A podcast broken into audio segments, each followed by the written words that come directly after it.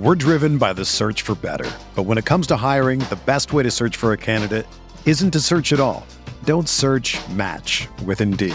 Indeed is your matching and hiring platform with over 350 million global monthly visitors, according to Indeed data, and a matching engine that helps you find quality candidates fast.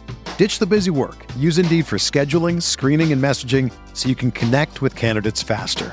Leveraging over 140 million qualifications and preferences every day, Indeed's matching engine is constantly learning from your preferences, so the more you use Indeed, the better it gets. Join more than 3.5 million businesses worldwide that use Indeed to hire great talent fast. And listeners of this show will get a $75 sponsored job credit to get your jobs more visibility at Indeed.com slash BlueWire. Just go to Indeed.com slash BlueWire right now and support our show by saying that you heard about Indeed on this podcast. That's Indeed.com slash BlueWire. Terms and conditions apply. Need to hire? You need Indeed. Did you finish Did you that? chug that? We're about one half. We're about halfway there. We're just saying that he's off to a nice start. Why does it have to be all or nothing all the time? Like, what am I doing? I'm doing it for the show. Field of 68 till I die. This is the Field of 68 After Dark Show, the only place that you need to be for college hoops every single night.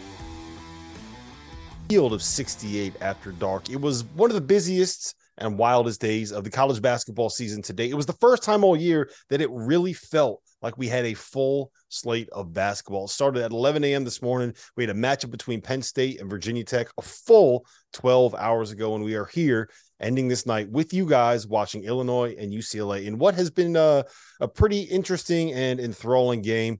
Uh, my name is Rob Dauster. I have with me tonight Robbie Hummel, who has decided to grace us with his presence on After Dark, and former Butler head coach LaVall Jordan.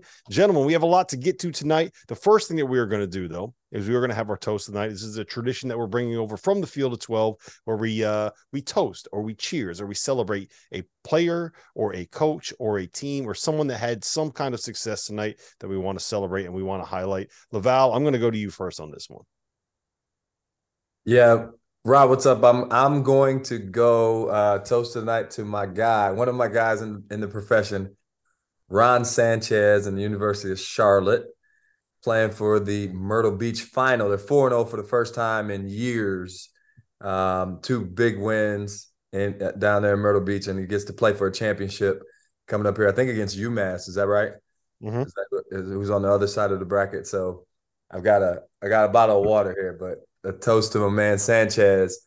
Um, he's he's one of my guys, and I'm happy for him. So I'm pulling for them to get a championship here. Hummel, what's going on, man? Who you got? I'm going to go Armaan Franklin and the Virginia Cavaliers offense. Uh, Armaan Franklin, 26 points, 7 to 12 from the field, got to the foul line 10 times. And, and even bigger picture from that, Virginia, 9 of 14 from three. They were on fire against Baylor. So I I have nothing to drink. So uh cheers to that. Cheers. cheers to Cheers that. to that. Cheers to UVA, uh, a school and a program and a community that really needed something good and something positive um, to root for. I'm going to go with the SWAC. It is the second straight night that I've been on After Dark where I have toasted the SWAC.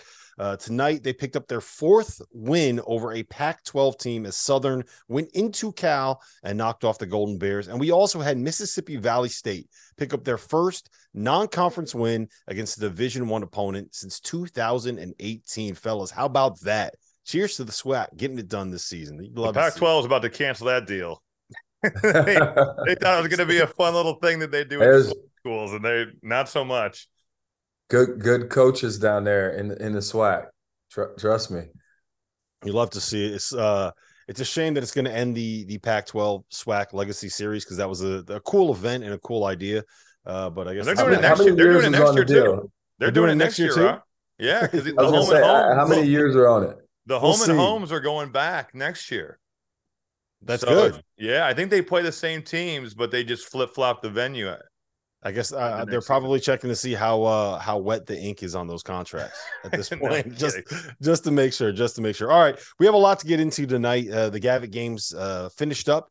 We had Villanova coming back and, and ultimately falling at Michigan State, Indiana went into Xavier and knocked off the Musketeers in Sean Miller's first big game since coming back to Cincinnati, and then we'll we'll get into Illinois and UCLA when this game comes to the end. But uh, Hummel, I want to go to you first on this one. You mentioned Virginia because they beat up on a Baylor team uh, ranked number five in the country, a team that a lot of us thought could be a real legit national title contender of the season. The final score there, 86 to 79.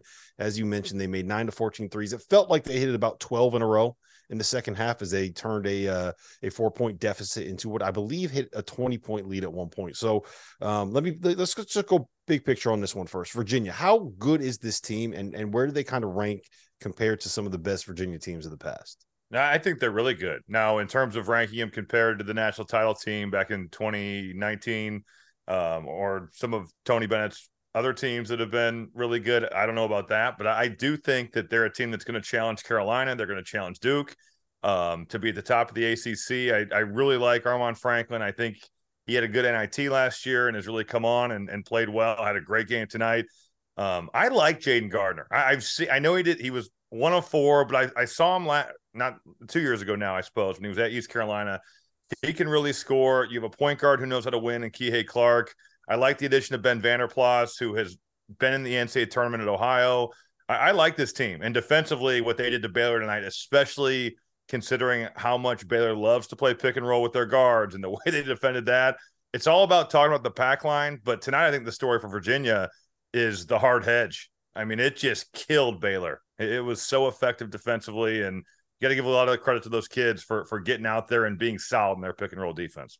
Mm-hmm. It's part of the part of the reason it works so well, LaVall, is is that what Scott Drew likes to do is run ball screen after ball screen after ball. It's kind of the way that he builds his offense out. So, um, eh, what was it about the way that they were hedging? Uh, just kind of elaborate on that point a little bit. Why why yeah, did that match up? They um, you know, the, the way there's just a limited space. The way they the way if you're playing against the UVA team, and um, you know, obviously you, you think of like uh, UMBC when they beat them in the tournament. If you got a big that can pick and pop, uh, if you can play through your big. So, so what you know Baylor doesn't have is a, a big you can hit on a short roll and he can make a next decision, right? When you're playing mm-hmm. against a hard hedge team, and, and, it's difficult. I mean, I remember Hummel, you'll appreciate this. This is shout out to P- Purdue when Trey Burke. We had Trey Burke, who's National Player of the Year at Michigan as a sophomore, but his freshman year when Purdue hard hedged him, like he he struggled. Mm-hmm. And Keyonte George had five turnovers tonight, and he and he's he had 20 points. He's phenomenal. He's a he's a heck of a player. Um, but when those guys jump out at you and they're aggressive, you know it, it shocks you, and you and it's hard to practice it. That, that's the thing. It's like you can you can talk about it, you can watch it on film, but you don't feel it the same way until you're actually playing in the game. And uh, they struggled early. You know they they fought and got themselves back in the game, but it, it's difficult, especially for young guards. And so if you can't hit your big on the short roll and him make another decision for your for your team, you know it, it's hard. Or if he can't pick and pop and shoot, and, and you know when the UMBC when they the big upset, you know the, their bigs popped and hit a bunch of threes. It's hard to believe, but I was on that team. I played against That's right. so I was That's actually, right. I was I was on. It, it was hey, we went from we went from icing to hard hedging because it was like, hey, if Trey can't handle a hedge, we might need to do it because he's the best guard in the country. So yeah. we probably should do that. yeah. But I, I want to say that we were on fire too. We made a ton of threes in, in the game at Michigan, at least. You guys beat us at home that year, but um, yeah. So yeah. with this Virginia team, what we always see with Tony Bennett's best pro uh, best teams and best programs is that player development, right? Over the course of two, three, four years. Uh, how important is it now that Kadin Shedrick and Armaan Franklin and Jayden Gardner have had a year in the program? Are we seeing that jump, right? Because what we saw tonight from UVA beating up on a Baylor team that was top five in the country is is a big step up from what they were last season. And it's not, you don't always see those leaps from teams that bring everybody back, right? Yeah. It's kind of like TCU, kind of like Creighton to a point this year. The question about Michigan State and Michigan yeah. State as well. I mean, they have taken that jump, I would say, too. So, yeah, this is the same core that made the NIT last season. And, you know, that's definitely not the standard at the University of Virginia. And there's no question that even though last year was a down year for them, Tony Bennett can can really coach. That, that's not a question ever. So for those guys, I'm I'm sure it was talked about all summer long. I'm sure it drove those guys. And you bring everybody back. You bring in a transfer who you can bring off the bench that understands his role. And I, I thought it was pretty cool. They were talking about how uh, Vanderplas's dad played for Dick Bennett. That, that's a pretty Yeah. cool connection in that regard. Um, but he's a guy that can score, and he, he's going to do what what Tony asked, and he'll be fine with coming off the bench. And they're they're just a really good team. Last year, their depth wasn't great. Last year, if I'm not mistaken, they were playing six, seven guys. I think tonight they played ten.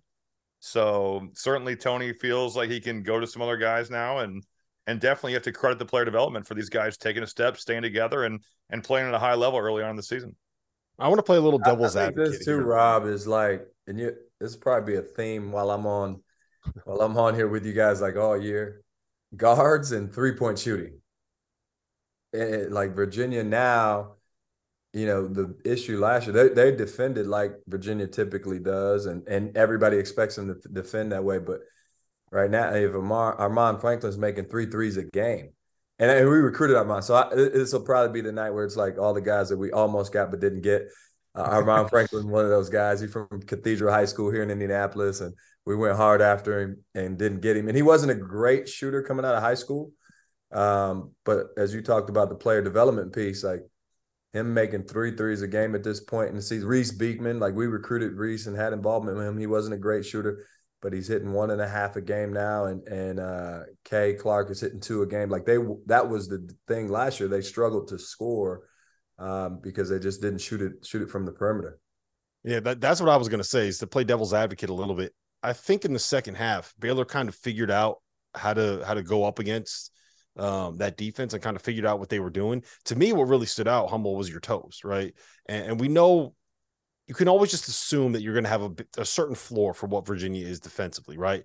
But if they're a team, and I'm not expecting them to go like nine for 14 from three or shoot 56% from the floor every single night, but they didn't have a game like this in their ceiling last year. No, So this it, uh, now, I, honestly, I didn't think that they had a team that could put up 86 points against a program that we know is as good defensively as Baylor is. I think you could say the same thing about Texas and Chris Beard from a couple nights ago. We always knew they'd defend, but if they're going to score like that, you know, they can be up there with anybody in the country. Um, I, I just think the standard is that high for the way they, they defend you. Um, to where if their offense is clicking and on a night where tonight, and and you said this, they're not going to shoot 64% from three every game. They're going to have nights where they don't shoot it well. Um, but I, I do think that they have experienced guys, and and I don't see a reason why they they won't compete for an ACC title this year. But With I, I North just Carolina look with back, like back when they the year they won it, Kyle Guy was making three a game, and Ty Jerome was making two a game, and it's like, hey, they got a couple guys right now making two a game, and Vanderplas can hit one, and you know they got enough.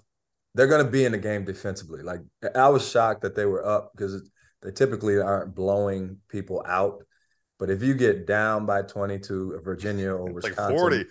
yeah, if you get down by like Villanova, Virginia, Wisconsin, I, put, I kind of put them in the same category. If you get down by twenty to those guys, it's like it's like being down forty. Like it's it's hard to come back because of the they they're not going to turn the ball over. They're going to make good decisions. They're going to be fundamentally sound. Uh, so it, it makes it difficult. So kudos to Baylor for for getting themselves back in the game and, and and cutting it to one or two possessions. Are we worried about Baylor at all? Is this something that's concerning to you? Was this just UVA caught fire on the wrong night? Um, uh, they are. This is why I'm a little bit concerned, and I kind of said this into the, se- the heading into the season, but I didn't really know if I believed it myself.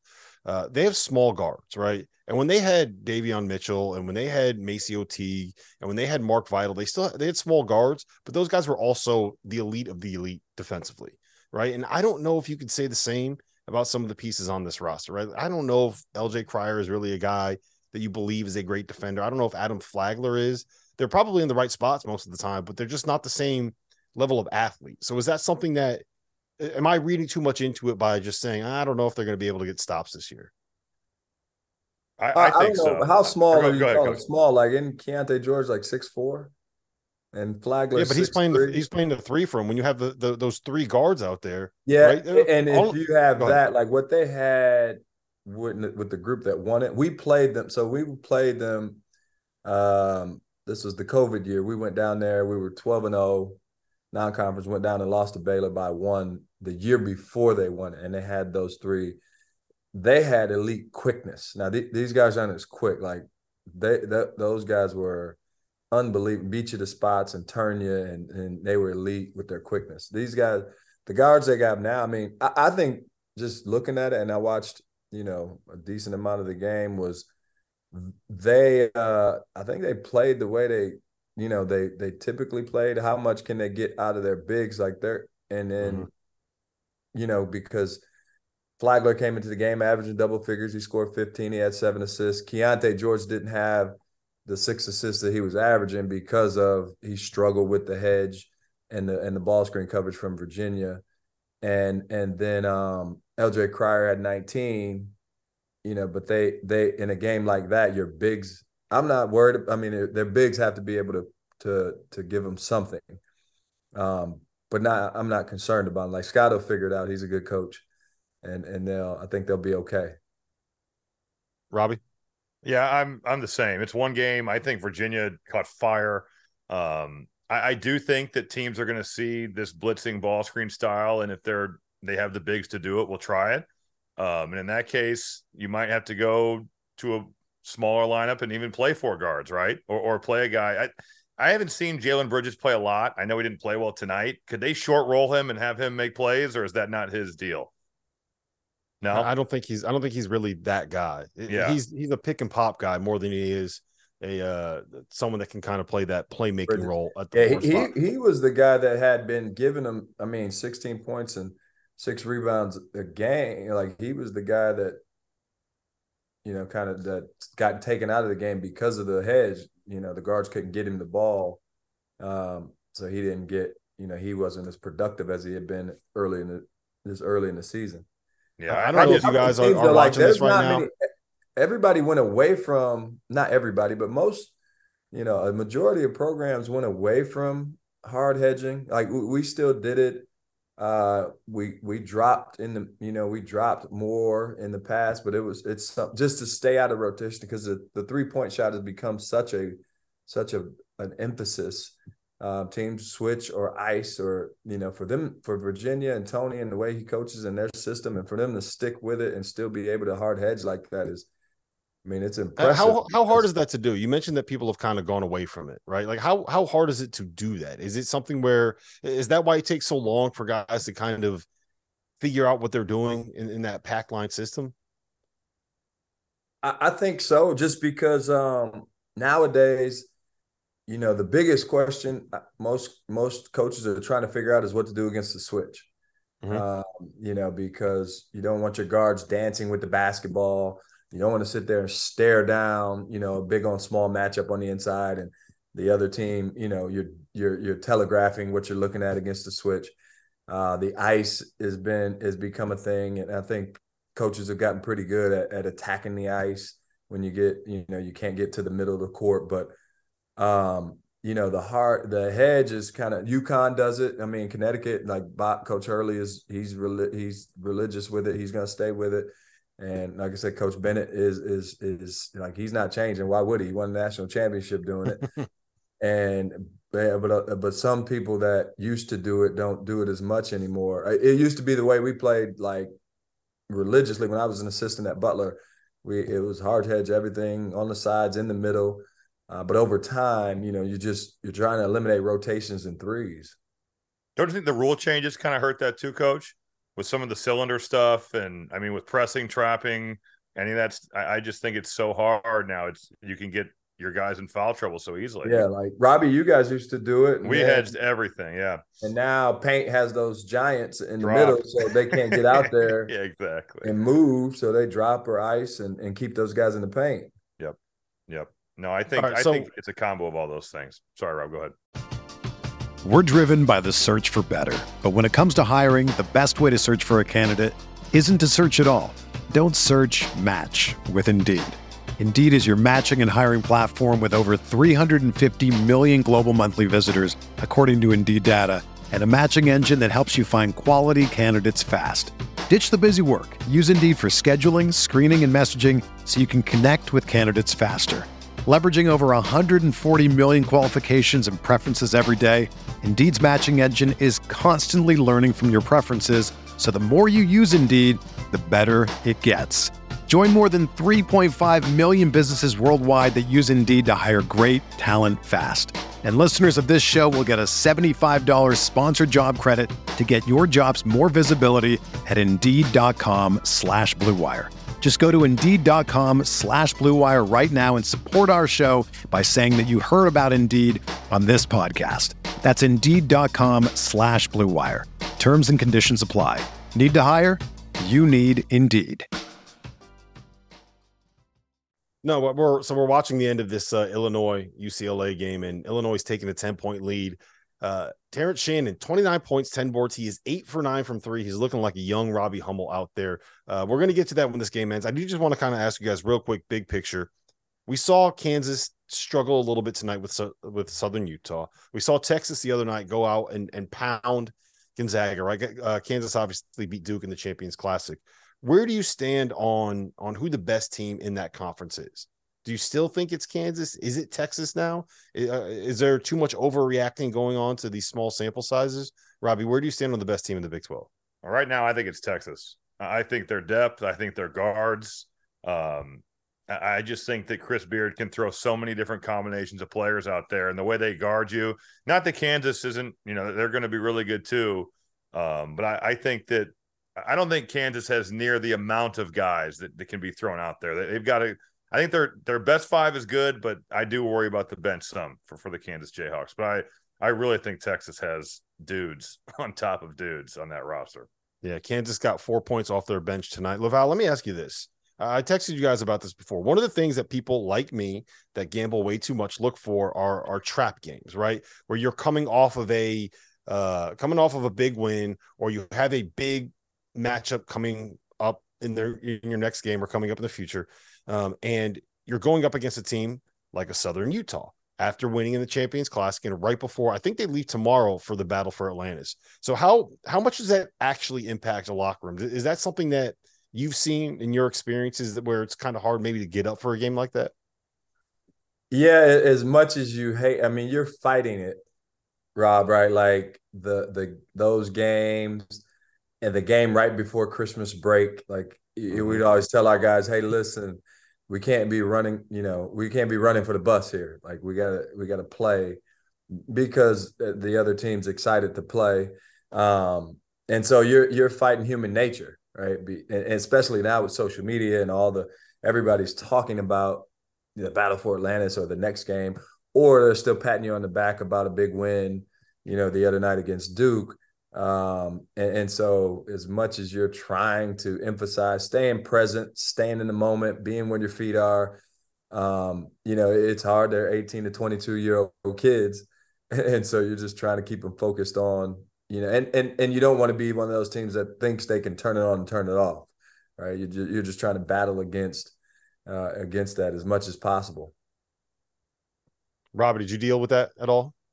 Yeah, the Christmas break thing is so real because everybody's excited to go home and see their family. Um, and I think as a player, you, you, get you get excited about the games against the best teams on national television. And when you're playing a directional school or whoever, um, you know some some of the lesser opponents, I will say, especially when you've got some big games sandwiched like like Kansas did tonight, um, that that can be tough. That can be tough. But I think that's where you have to lean on your veterans and guys who have been there and understand kind of what the deal is where when you lose these games it really hurts you come NCAA tournament time when you're trying to get a high seed and you know make the NCAA tournament or, or whatever situation your team finds itself in. Um, every game is important. You lose to a team in the 300 at KenPom, it's a killer on your resume. Um, but with that being said, you you know at, at times even in the Big Ten, like I swear to God, we played at Penn State on every break they had possible. And not that they have great crowds there anyway. They're a football school. Um, you play there on Christmas break, you play there on President's weekend. That place is empty. And you got to really manufacture your own energy because you're going out there. You're used to playing at Michigan State, Indiana, Illinois, Wisconsin. These places have big time juice. And sometimes you roll into the Bryce Jordan Center and there'd be a thousand people there. That's why they kept picking off uh picking off people um yeah. at the end of the Big Ten season. All right. I'm gonna stick in the Big Ten All for right. one second before we get into this Illinois game because I told you guys I was gonna ask you this. Uh Hunter Dickinson earlier this week, uh, I think it was right before they played Arizona State, Michigan did. He said on a podcast, um, we're going to beat Arizona State by 20, right? They come out, they lay an egg. Uh, Michigan lost. I, I don't know what the final score was. They were I down think they by got 30. 30 piece. Yeah, they, they were down by 30 in the second half. good. LaVall, if that happens and you're the head coach, what what are you doing? How, Yeah, how do you how do you handle that Hunter's not- situation? Look, I, I listen.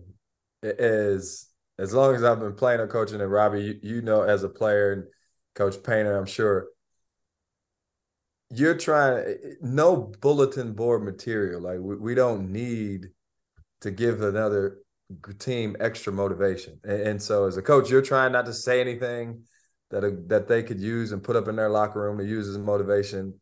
You're definitely not you know, allowing your players to say and and, and now it's hard, right? Guys can have their own podcast, they can have their own, you know, they've got NIL stuff and they're doing and but you know, it, it just typically it's like we we got to stay away from giving them any extra like they're already motivated to beat Michigan. It's it's Arizona State, it's Michigan, they're a ranked team, a ranked opponent, they can get a top 25 win.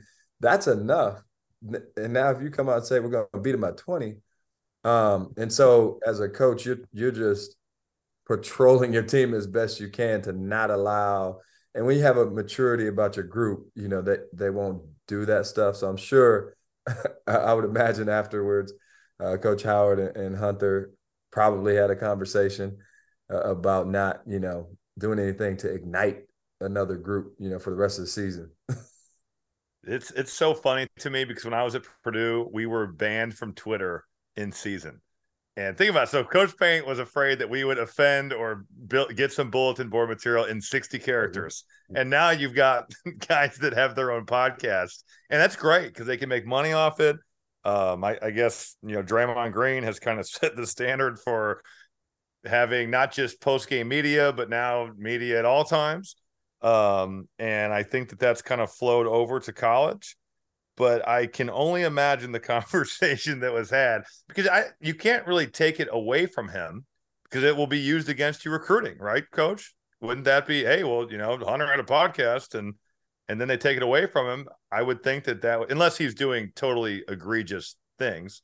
Yeah, and I Uh, don't like saying that Hunter's they're going to win by just more- 20 and then they go and get 30. No, Pete. no, that's pretty bad. yeah, that's that's pretty bad. Well, I mean, But I'm sure he's it. just telling him tone it down. Like you just you got have your podcast, have fun, but do not make predictions on how many points you're going to have or how how much we're going to win by or any of that stuff. Yeah, no, no question. Like we don't need any any prediction. I, coaches don't like preseason rankings. We Yeah. don't like predictions. like none, none of that. We just want now we to got Hunter focus on practice, get better today, and like and go out and be the best version of ourselves tonight. But but they already Michigan's a top twenty five team. Frankie Collins transferred from Michigan to Arizona. Yeah, there's already plenty out there for. He's to be ready to get back at Michigan. You know, just because he left there and he wants to prove that he should have been playing. Like there's enough going on already. We don't need extra. All right. So uh, Illinois is now up 10 with a minute left. I feel confident enough to say this game is probably over at this point.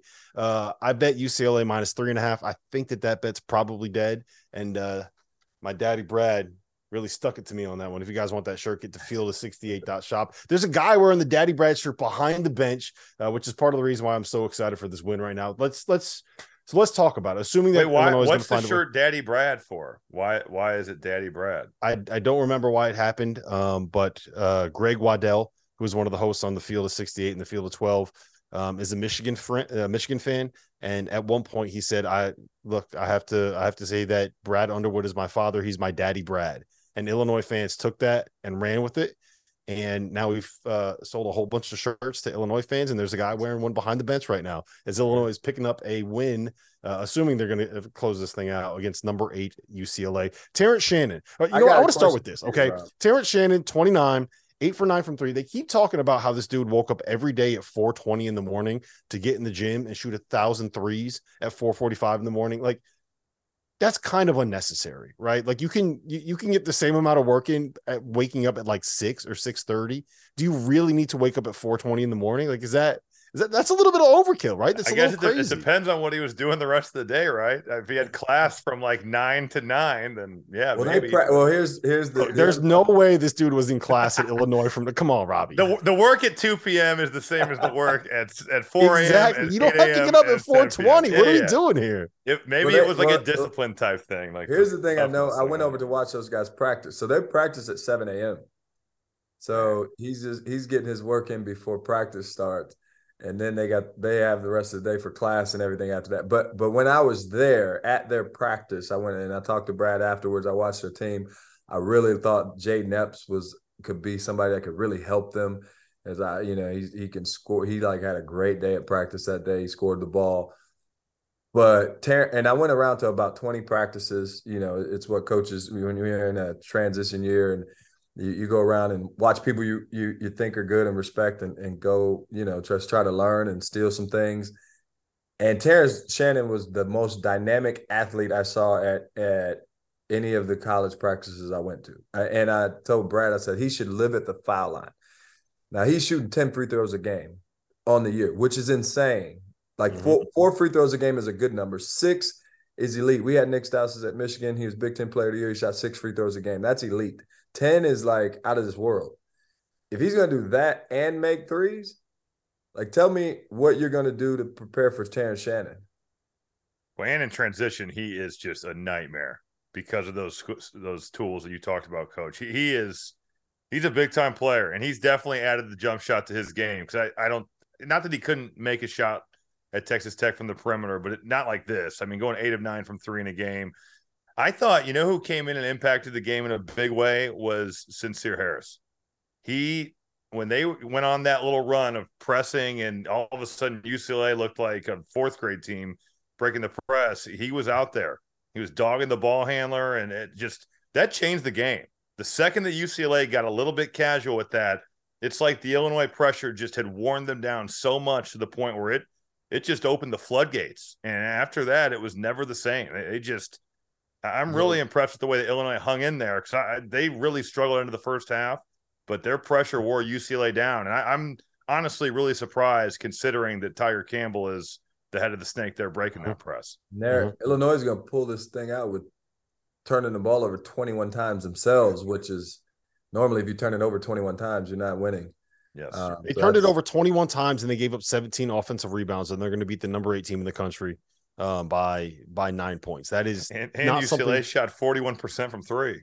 yeah, that's not something that you see every day, and I think it's a testament to what um, one Terrence Shannon's performance, and two what this team uh, can be. I, I said all all summer long that I thought that of all the teams in the Big Ten, Illinois had the highest ceiling. Right when they are at their best, Robbie. I don't know if there's a team that is better than them when they're at their best. My issue is you never know when they're going to be at their best. Matthew Mayer was famously inconsistent at Baylor, right? Coleman Hawkins, you are on record saying that he's only good against directional schools. He came in averaging, I think, a double double. He had five points, five boards. He actually had seven assists. He, he did some really good box, so- things while also doing some things that make you just shake your head. He he has a lot of ability. I've never doubted that. I just think that sometimes he doesn't put it all together. Um, Matt Mayer tonight, eleven points, four rebounds, five assists. You will take that every night and sign up for him because he has been about as inconsistent as as you could see him being coming into this season. They're, they're deep. Their pressure can be a killer. It can wear you down. I think Terrence Shannon's going to be one of the best players in the Big Ten this year. Think about how little we've talked about RJ Melendez. I Mhm. mean, he's like right now their fifth or sixth guy, which is crazy considering I think his ability level. Um, but these young guards, you know, Jayden Epps can really, really score. He- Skyy was- Clark did some really good impressed him. things. Yeah, totally. I, I just their roster. I agree with you. I think Indiana's experience makes me say that they are the best team right now. But if you're talking about ceiling, Illinois has got to be right there at the top of the Big Ten. Yeah, Yeah, well, here's we'll the question, Rob, I got for you is like, i- i- and when as as this as basketball is played today, you know, I think it comes down to versatility. So like what Illinois has, if you got a big big guy, they can throw Dain Dainja in there and he can battle. Mm-hmm. He can go down there and wrestle the bear. If you're mobile and small ball, they can put Coleman Hawkins in, and they can they can play Terrence Shannon at the four, and they can switch everything. They can put Ty Rodgers in the game if you got small, quick guards, like their freshman guards are going to get better. I just think they have a defensive versatility that a lot of other teams might not have. Like if you can only play one way, you, you know that limits your ceiling, if, if that makes sense. No, it does. And I think that was the issue with Illinois when they had Kofi, right? They had no option to go away from him. And part of it was because you're looking at a guy that was one of what, like the five best players in college basketball. He averaged 21 and 10, right? So it's not like he was a bad basketball player. But when you're when you have to have him on the floor, it means that teams in the tournament can do things like what Cameron Krutwig did, right? They, they pull him away from the basket and make him have to defend in space. And that was not Kofi Cockburn's strength because if it was, he wouldn't have lasted more than a year. Um, Rob, college. before before we move on, do you know what Dain Dainja is on the season from the field? Yeah, he's he's what is he shooting like 79 I don't know the percentage. Like I don't know the percentage, but he is 30 of 35 from the field. Pretty good. he's, he's shooting like 85%. Maybe higher. It might be higher than that actually. Was that including is that including six for six tonight? Yes, that's counting the six for six tonight. That, that, 30 that of is, 35. I should. he can move. Did you know he had feet like that? 85%. No, I, yeah. he was kind of handling it tonight too. He, he's dancing, he dancing bear. It, yeah, no doubt. The dancing bear. The, so, the other team, like I went and watched Michigan State practice. Like they have the same thing. Like they can play Joey Hauser at the five, but which ch- which kind of changes things up for them. Like it's not always going to be Maddie. I went to Purdue. Like they can go small and play Mason Gillis and Caleb Furst, the four yep. and the five, or they can be huge with Edey. Like I think that presents, and, and so I don't know. Indiana is like uh, Trayce is is extremely versatile, like and and they can go a little bit smaller. I don't know if they have it in the same manner as, as Illinois, but I do think you know, they're a tough matchup. So I, here, here's a question I have for you guys, right? I think after watching that game, um, that I, I, I can feel comfortable saying that Illinois is going to be at the bare minimum a, a, good defensive team, right? Seeing what they can do when they throw on that press, seeing the way that they flustered a guy that I think we all agree is one of the best point guards and one of the the the calmest and most savvy point guards in the country in, in Tiger Campbell, seeing the way that they can switch. Um, I, I I feel comfortable saying they're going to be a, a good defensive team that can has the chance to be really really good. Uh, they have some guys coming in that weren't necessarily considered great defenders, right? Like I don't think anyone ever looked at Skyy Clark and said that guy is going to be a ball hawk defensively, right? Matthew Mayer, part of the reason he's not at Baylor is because defense was optional at times when he was on the floor, right? I don't know if Coleman Hawkins was ever a guy that was really at the level that you thought he should be given his physical tools defensively. So, my question, LaVall, when you have a, a group of guys that maybe weren't great indi- individual defenders, how hard is it to get them to kind of come together and then all of a sudden to become this unit that I mean it worked. It worked defensively tonight, right? Yeah, I just have you ever been to a Brad Underwood practice? I, I have not, I, I but have. I can imagine what it's like. They're, they're Robbie's been, I experienced I experienced it. I mean, I don't think there's going to be an option in terms of yeah. effort. Defend or, not, or don't play. and so think you know Matt, Matt Mayers and uh, there's a little bit of culture shock there. It's just different than than playing for Scott Drew.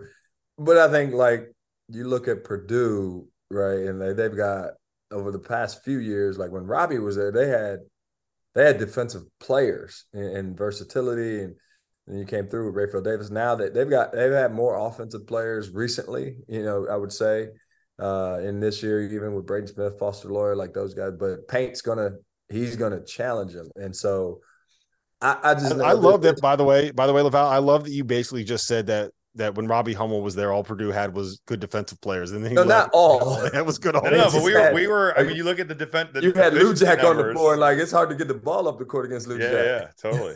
we were we were much better defensively than when we were offensively. And now Paint, I think they practice offense a heck of a lot more than now. Maybe not this year, but last yeah. year and it's hard to score. It's hard to score. Like you don't want to be the team that can't score. The I live that as like if you can't score points, it, it makes life difficult. Uh, we were talking about Virginia earlier, right? Like so, they're gonna, it, and and those guys are gonna get in line, or they they probably won't play for Coach Underwood. Um, you know, and and they got enough depth where, and that's the real key is if you have enough depth, you can hold everybody accountable to the standard right? And and when you get stuck is when you don't have depth and you got to you're playing guys even though they're not performing the way you need them to perform on one on that end of the court. But on top of All right, that, too, Coach, before you go, Rob, I mean, Matt Mayer and Coleman Hawkins have every physical tool to be a good defensive player.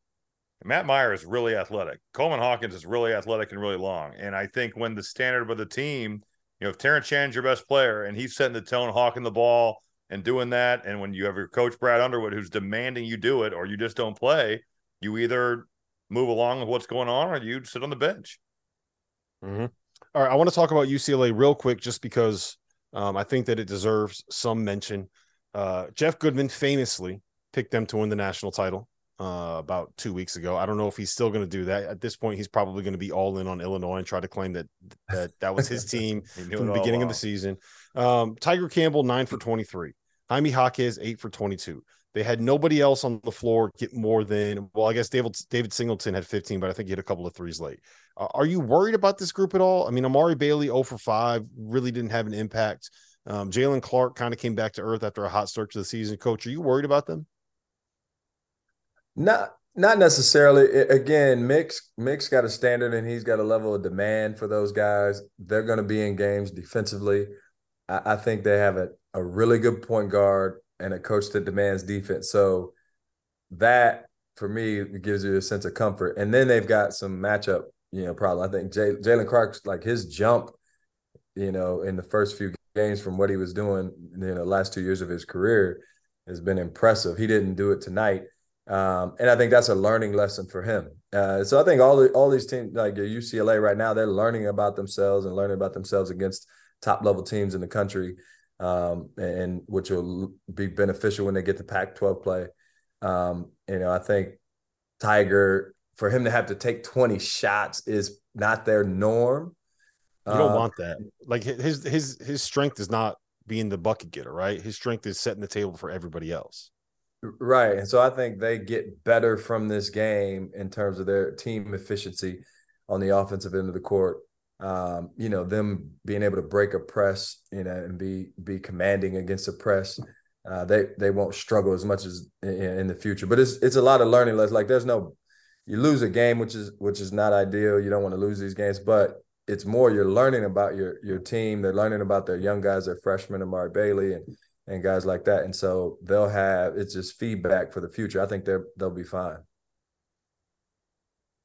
You agree, Robbie?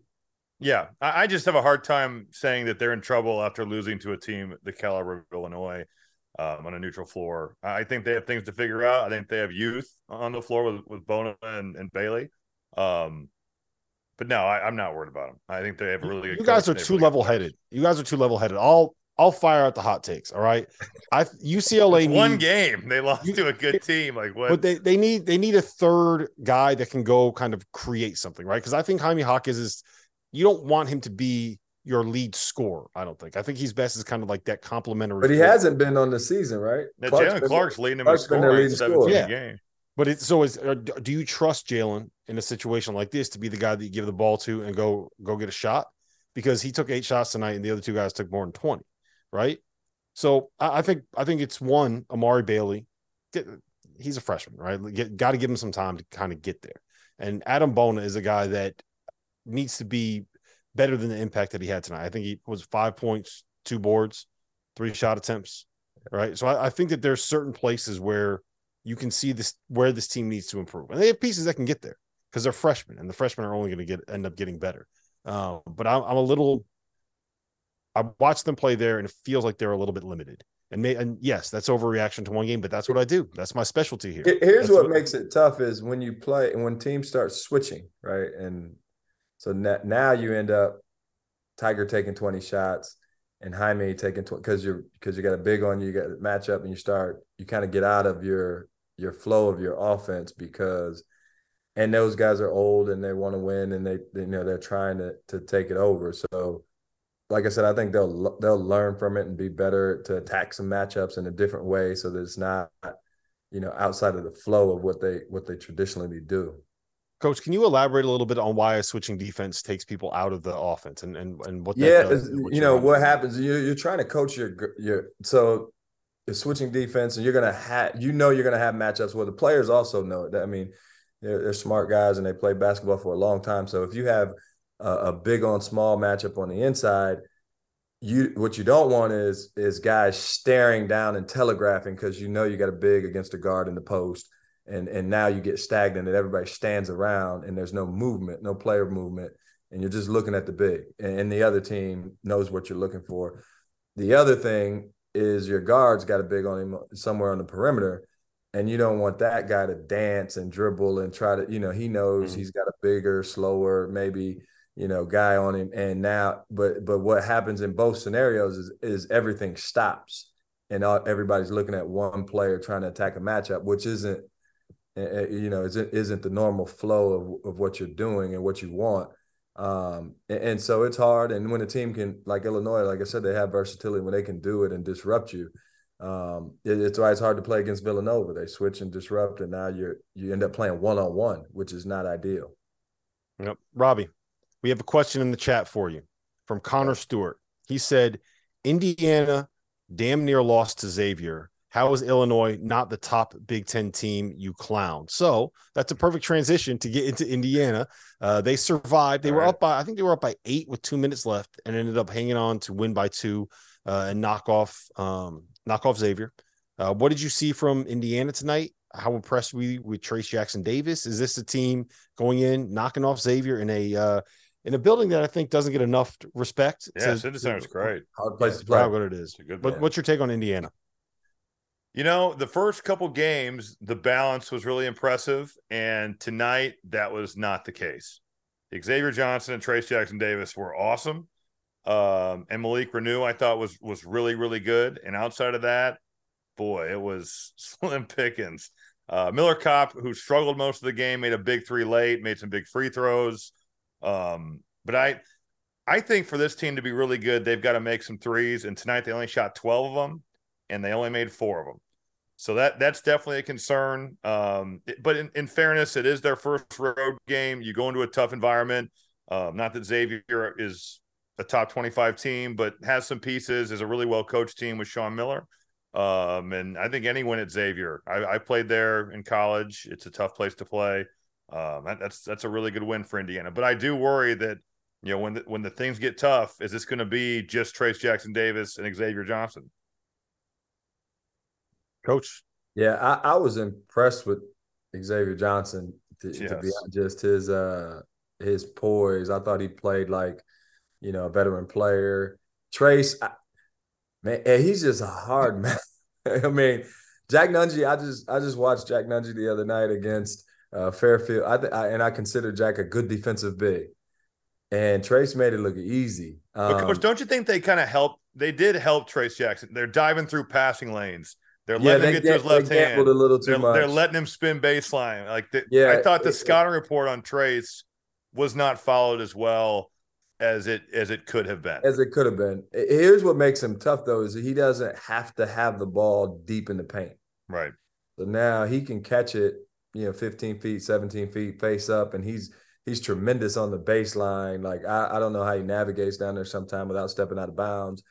Uh, so that makes him difficult. The the bigger concern is is more, you know, what Robbie just said. They still only made four threes uh, and they and they got out of there, you know, uh, uh alive. And that's a t- that's a big win. That's a hard place to play. It's a good win. Um, you know, can they get more perimeter? I thought Schifino for Schifino to be a freshman and have four assists to one one turnover is impressive.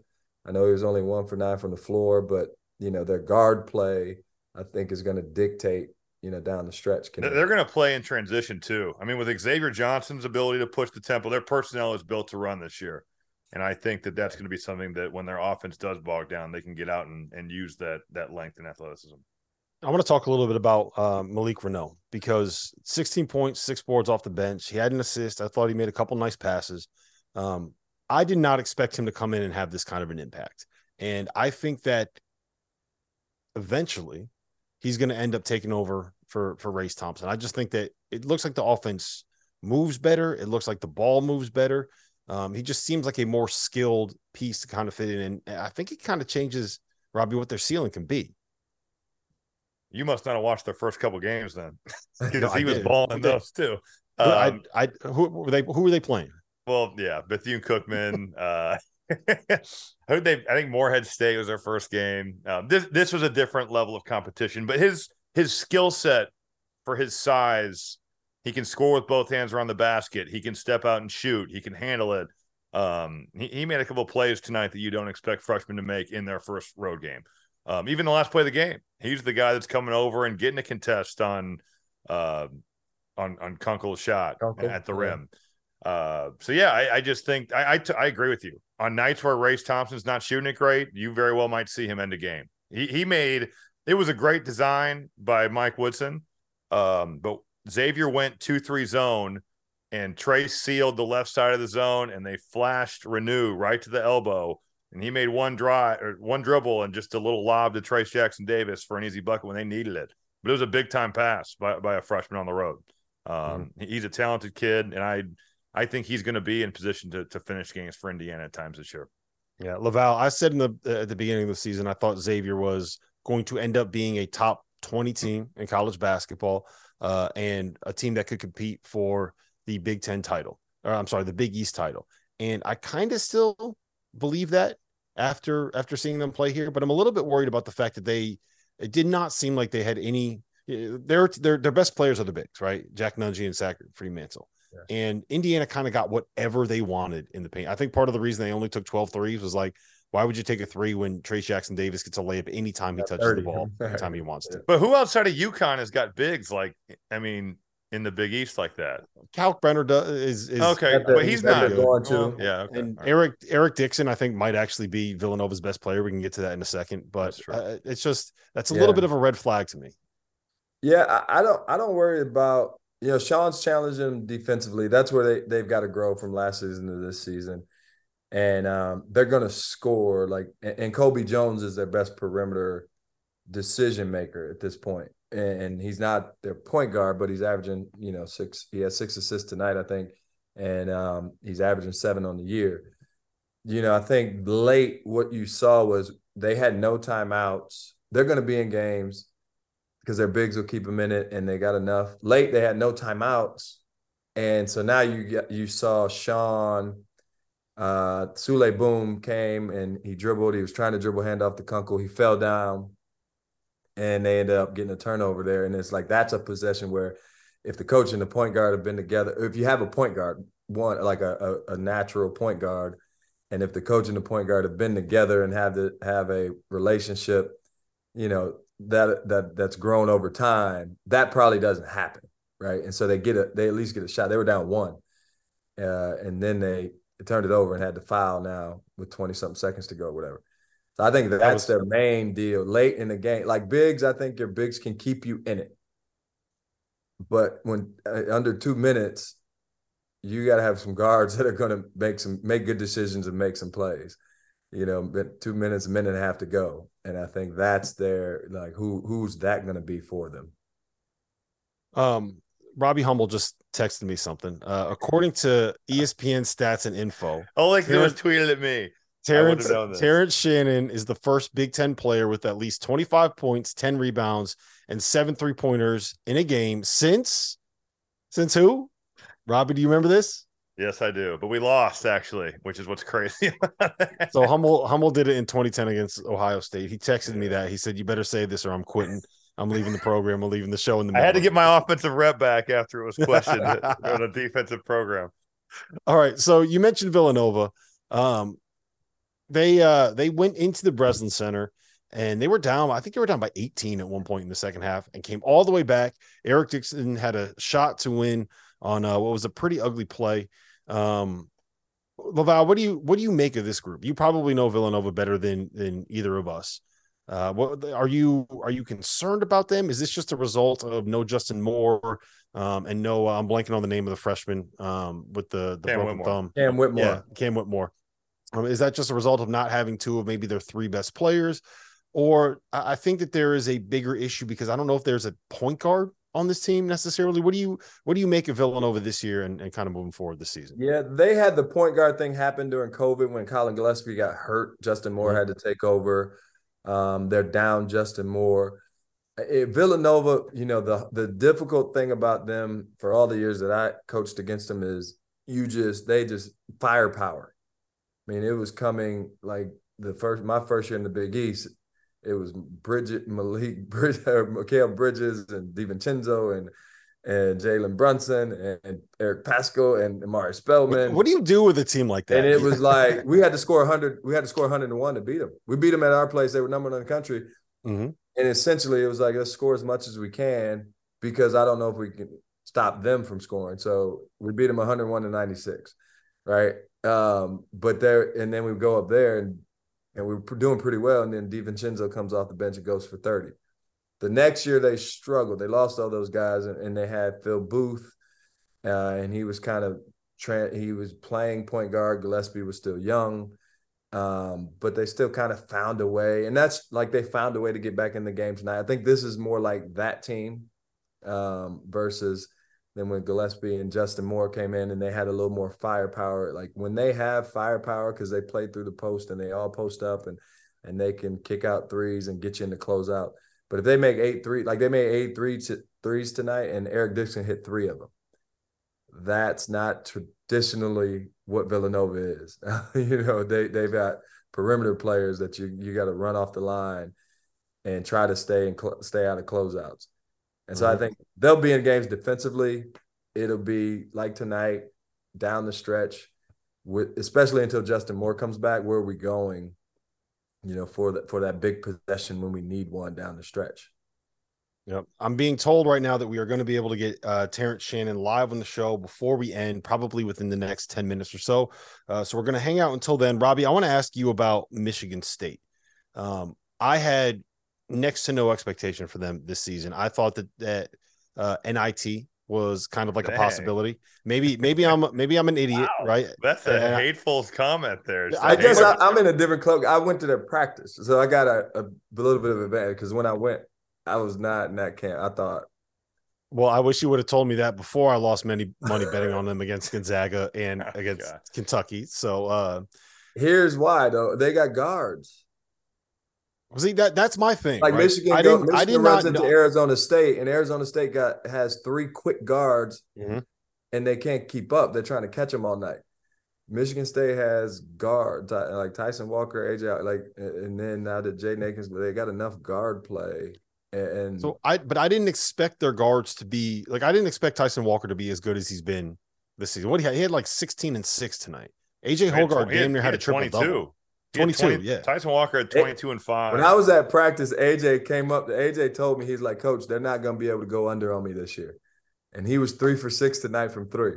Like he, he, he, like, he made, he made a point to come up and say, hey, like, because he's got great pace in the body and he can pass. But he came up to me, he's like, Coach, they're not going under on me this year. I promise you. I, I do remember a I do remember a play tonight where they were going under on him at like the foul line. so he did make him pay though. If you go three for six, that that's that's enough. Well, um, Scoop uh Scoop gave him the best nickname. His name is AJ Hoggard. He calls him AJ Goes Hard. that's not nice. that's pretty good. That is good. That's not I think bad. him being uh, uh, Coach Izzo being trusting him a lot more allows Tyson Walker to be off the ball and go score like he did tonight. Because uh, Tyson in, last year, Tyson was the point. They came in and beat us at Butler, but Tyson was the point guard. AJ was the backup point guard. They kind of they alternated, yeah, right, coach. Yeah, they, they were, and now I think their best version of themselves is AJ running the point and Tyson getting loose and, and going to get buckets and, and score the basketball. Mm-hmm. And he made big shots against Kentucky. I mean, he made big shots tonight. All of a sudden, this game kind of went from a little bit of a slog to the last four minutes. It was just like big time shot, big time shot. Both both teams trading, making big time plays. I, I worried a little bit about Joey Hauser and Malik Hall just being more consistent, and so far they've been that. And we talked about the guards; they've been really good. Um, this is the game where Mady Sissoko came back down to earth from what he's been playing at. Uh, he had one point, he only took two shots, had three rebounds. Um, they went. Here's they, the other they went they have, If one of those guards gets in foul trouble, the other one can go to point guard. Right, right. Like you can I, move that I, over. I had the Xavier game the other night. Colby Jones wasn't playing because he had an ankle injury, and Fairfield's up at halftime because what's Xavier? What are we doing when Colby Jones is out? Like if AJ Hoggard goes down for some reason, you still have Tyson Walker. Illinois, like if if Skyy Clark goes down, you still have Jayden Epps. You you know you still have another So I think sometimes that's a big thing that that people don't talk about in terms of your versatility and your depth. The thing I, I really like about them is we mentioned the the the versatility in lineups that, that Illinois can provide, right? If you want to go big, you can play those lineups of Mady Sissoko with the five. If you want to go small, I think we've seen enough from Malik Hall and Joey Hauser to to believe that they can hold their own against pretty much anybody. I think them. that's that's personnel based. They're not doing that shit against Purdue. They're not doing that shit against no, Michigan. oh, for sure, yeah, absolutely. But but Purdue's in a different think- category though. No, Yeah, no, I they'll- agree. they'll match Well, up Robbie, Zach what, what Edey. I'm saying They'll is see that them twice. I mean, they'll play them two times. And what I I'm saying think, is it it allows you to match up with some of these other teams without having a drop off in talent. You know what I'm saying? Like you, yeah, you can totally, still have totally. My biggest concern is teams where you don't have your five best players on the floor at all times, or your your best offensive lineup and your best defensive lineup is like four different players, right? I think with Michigan State, there there really is no best five, at least from what I can see so far. Is that fair to say? They have like seven guys that that can all kind of mix and match and, and put together really good lineups. No, I I would say their their best lineup is Walker, Hoggard, Hall, Hauser, Sissoko. The Jaden Akins slander on here is just too much. He's Hopefully played he's good okay. tonight. He he didn't play well in the other games. What do you Did think he? their ceiling is? Can they It- compete for a Big Ten title? Yes, Yeah, I think so. yes, no, no question. Why do you why do you say that so quickly? Guard play. You got an Izzo led defense, and you have guard trustworthy guards, and, and that that combination, like I, I know where the ball's going to be when the money's on the line with Michigan State. Don't you? Like you, like when we need one, it's going to be AJ Hoggard in the pick and roll, or we're probably going to Tyson Walker. If Joey Hauser's got it going that night, we can pick and pop, or he can post a switch on a matchup. Like you have, you know what you're what you're going to late in a game. And Izzo, they did it the other night. I mean, you're going downhill full speed. Great decision, and Malik Hall gets a dunk. So I think the Izzo led defense plus and the combination of that and guard play, they're right there for the Big Ten title. I'm not saying they win it, but they're competing for it. They're right there. Yeah, it, it's amazing. The the top of the Big Ten. I came in this season thinking that there weren't going to be all that many good teams in the league, right? I was thinking this this was going to be the year where the Big Ten kind of came back to earth. But now we're seeing Iowa look great, Robbie. We're seeing Michigan State play really, really well. We know Illinois just beat up on on UCLA. Indiana went on the road and beat Xavier and has looked really good so far this season. It feels like it's going to be another year where we're just like, yeah, the Big Ten's loaded again. Everybody at the top's really good. Yeah, I, think it is, and I think that this is going to be a season where, right now, there I would say there's five five or six teams that could win the league. I and I really think that. I think Iowa is right there. I think Purdue you get to talk about, um, Michigan State, Illinois, Indiana. Um, the, the league has performed, I would say, above expectations so far in the non-conference. I think it's had a really good non-conference stretch here, and there's still a lot to be to be decided in that as these uh, Thanksgiving events kind of move forward and we get through Christmas. But I would say it's been about as good of a start for the league as it, it could have been. Where do you see Iowa kind of stacking up in here? Goodman is uh, is I think they're a top four record. team in the league. I, I think that they are the versatility thing we've talked about all night. They can mix and match the way they play. They've got really good guard play with Tony Perkins, Ahron Ulis. And you can throw Connor McCaffrey if you really want to and to bring the ball up. He's also shooting it better. I like Patrick McCaffrey. I haven't even talked about their best player, Kris Murray. He, was dominant the other night at Seton Hall. I think Rebraca has come a long way and is is playing with a different confidence and swagger this season. Um, and I like the way they play. They play fast. They'll they'll turn you over. They don't turn it over. Um, they, they'll have to rebound. They will have to rebound. That's going to be the one thing this year where if they don't do that, um, from losing Keegan Murray, they're going to be smaller a lot of a lot of nights. But they, I like their talent. They they just have a lot of good players when you look at their roster. It, it's incredible to me that you can lose Luka Garza and and not fall off at all, and then you lose Keegan Murray, and it doesn't look like they've they've fallen off at all. Like how do you how And and Bohannon. I mean, and Bohannon? like he was a big I part of what think they've done. th- this Rob, like when with Fran, because he runs motion, like paint doesn't run it as much, Robbie, as when you guys were there and played there. It can it can kind of get anybody. You know, if your big's your best player, or or if you got Joe Wieskamp or Jordan Bohannon or whoever it might be, um, because you're, you know, the, the offense is flowing and, and everybody's moving and everybody's touching the ball and, and guys kind of guys know who the best player is. It's different than running sets and and and the other team being able to sit on all your sets and and blow them up and now you got to you know now you got to go somewhere else. I think that the, just the style of play in the offense, you know, that helps because you look at Kris Murray like I know everybody was saying he could have he could start and be what he what he's jumping. But I I didn't. I mean, we knew Keegan, but it's like man, and I know Kenyon well. Kenyon's my guy. He grew up in Battle Creek, Michigan. I'm from Albion, Michigan. It's like 30 minutes away. I watched I watched Kenyon their dad play when I was in, in middle school and they were in high school. So I'm like, I saw the boys when they were this big, and I'm thinking he got two of them, and they're both pros. when did you when did you realize they were going to be it? Like, did you when they were 14, 15, 16. Did you have any idea what they so I was at Iowa 2007 to 2010. So I, I, don't know how old that makes the boys and they're coming to camp and stuff, right? Um, but I don't know that you would have projected this at that point in time, you know, probably right. after I left. so I, I, teased this a little bit earlier, but we do have a special guest uh, joining us from I don't even know what arena. Where where did Illinois and UCLA play? Is that was T-Mobile. that the T-Mobile? T-Mobile Arena. Um, hopefully, we're going to be joined by Terrence Shannon here uh, in just a second. Um, the unfortunate part is that Jeff Goodman is going to be here as well, and uh, he's live. I don't think he knows that he's live on the air right now. You're live, Goodman. You're live. Hold the camera up. You're live, Goodman. You're live.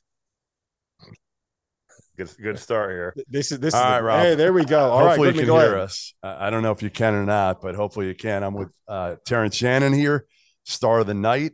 Um, boy, I'll tell you, I didn't expect that. All right. I expected you to have a good game. I did not expect eight for nine from three. W- was that just something that you've been waiting for? Because it, it felt like you had the clamps kind of left off you tonight, and, and it's your it's your team, and you have that offensive freedom. Mm-hmm.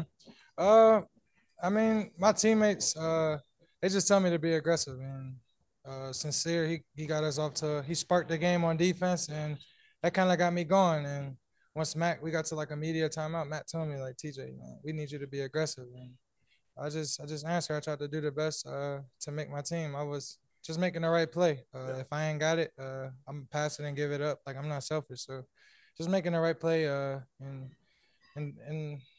What, what did it feel like? Because you've been waiting for this. Mm-hmm. Let's face it. I mean, you've coached, you played under under Beard, under Mark Adams at mm-hmm. Texas Tech now Brad Underwood has kind of given you the ball and yeah. said it's your team. Yes, sir. Uh, it's great. Um, I know it's like it just felt like my my work was paying off. Uh, didn't go home this summer. Uh, I stayed in the gym, stayed at school, uh, put in the work, and it just paid off. What does this win mean? Because frankly, I, I picked UCLA to win the whole thing this year. Oh, that's cool. Uh, that's cool. Uh, we had a lot of doubters. Uh, my friend uh, actually. No, I wasn't doubting you guys. No, no, no. I was more saying like those dudes are good. No, I get it. Uh, my friend actually sent me uh like a a, a screenshot of, on ESPN. They would only had us a thirty percent chance to win, and I'm like, it just gave me a little more edge, and I just went into the game with that and uh, brought the team together. Told us we got to beat these guys, and and we pulled it out from 15 down. So you you've now played for your fan bases that you've played for mm-hmm. are insane. Two of probably the craziest in the country that people don't really know about. You know, they know about Kentucky, Kansas, mm-hmm. Texas Tech, and Illinois. I mean, you saw it tonight. It was insane. Those are the, I think Texas Tech and Illinois are the top two uh, fan bases in college basketball. Um, they're great. Uh, they, they, when I came out today, like it, and heard them screaming, and I'm like, man, this about to be a home game. Uh, and actually, when we were watching the Virginia game, they're like, "Man, there's so many Illinois uh, fans out there." So I'm like, "Y'all sure it's not?" Virginia they were, they were drinking and waiting. yeah, I'm like, "Y'all sure not? It's not Virginia fans?" And then, but they're like, "No, nah, it's Illinois." I'm like, "Okay." Uh, I like, I love the way they like support us, and we got to get the win. Coleman said we got to get the win from. Look how they travel for us. And we did. You said, I mean, all you've been preparing for is, is shooting NBA threes, and, and you did it tonight. I mean, those were some long, deep threes. How much will you rely on that throughout the season, or will it be something that because again, your game before this was more predicated on going to the basket? I don't rely to the three. I don't rely um, on the three at all. Uh, again, if you see in the game, like I was get, trying to do my best to get downhill, um, pushing in fast break and transition, and I just I just get what the defense. I just take what the defense gives me. Uh, they were sagging off. Uh, they were afraid for me to drive, and if I had the lane, I'd take it. Uh, if they t- cl- clamped in, I'd kick out to Skyy or Matt or anyone. But uh, it's just just I was just feeling the game. Uh, I, I caught a rhythm and I was feeling it. You were definitely feeling it. Thanks for joining us uh, after dark. Next time you got to wear the, the Daddy Brad shirt. All right, we got to get you in the Daddy Brad shirt. But congrats. We'll see you uh, Sunday against Virginia, one of the best defensive teams over probably the last decade. So get some rest. Yes, sir. Thank you. You got it. There he is, Rob Terrence Shannon. Yeah, have a good night. This is the uh the Daddy Brad shirt that Goodman was referring to right there. It's in the field of 68 shop. Jump in there in the merch store uh, and go pick it out. Um, gentlemen, it is currently 1237 Eastern time. Uh the only legitimate time zone for the record. Um, and I, I know that Robbie's got a tee time tomorrow. So uh, now that we've had Terrence Shannon live, I think it's time for us to call this a show. This has been fun. It was a great day of college basketball, a lot of great basketball games. Uh, thank you for tuning in with us. Thank you to Robbie Hummel. Thank you to LaVall Jordan. No thanks to Jeff Goodman, Dagan Hughes,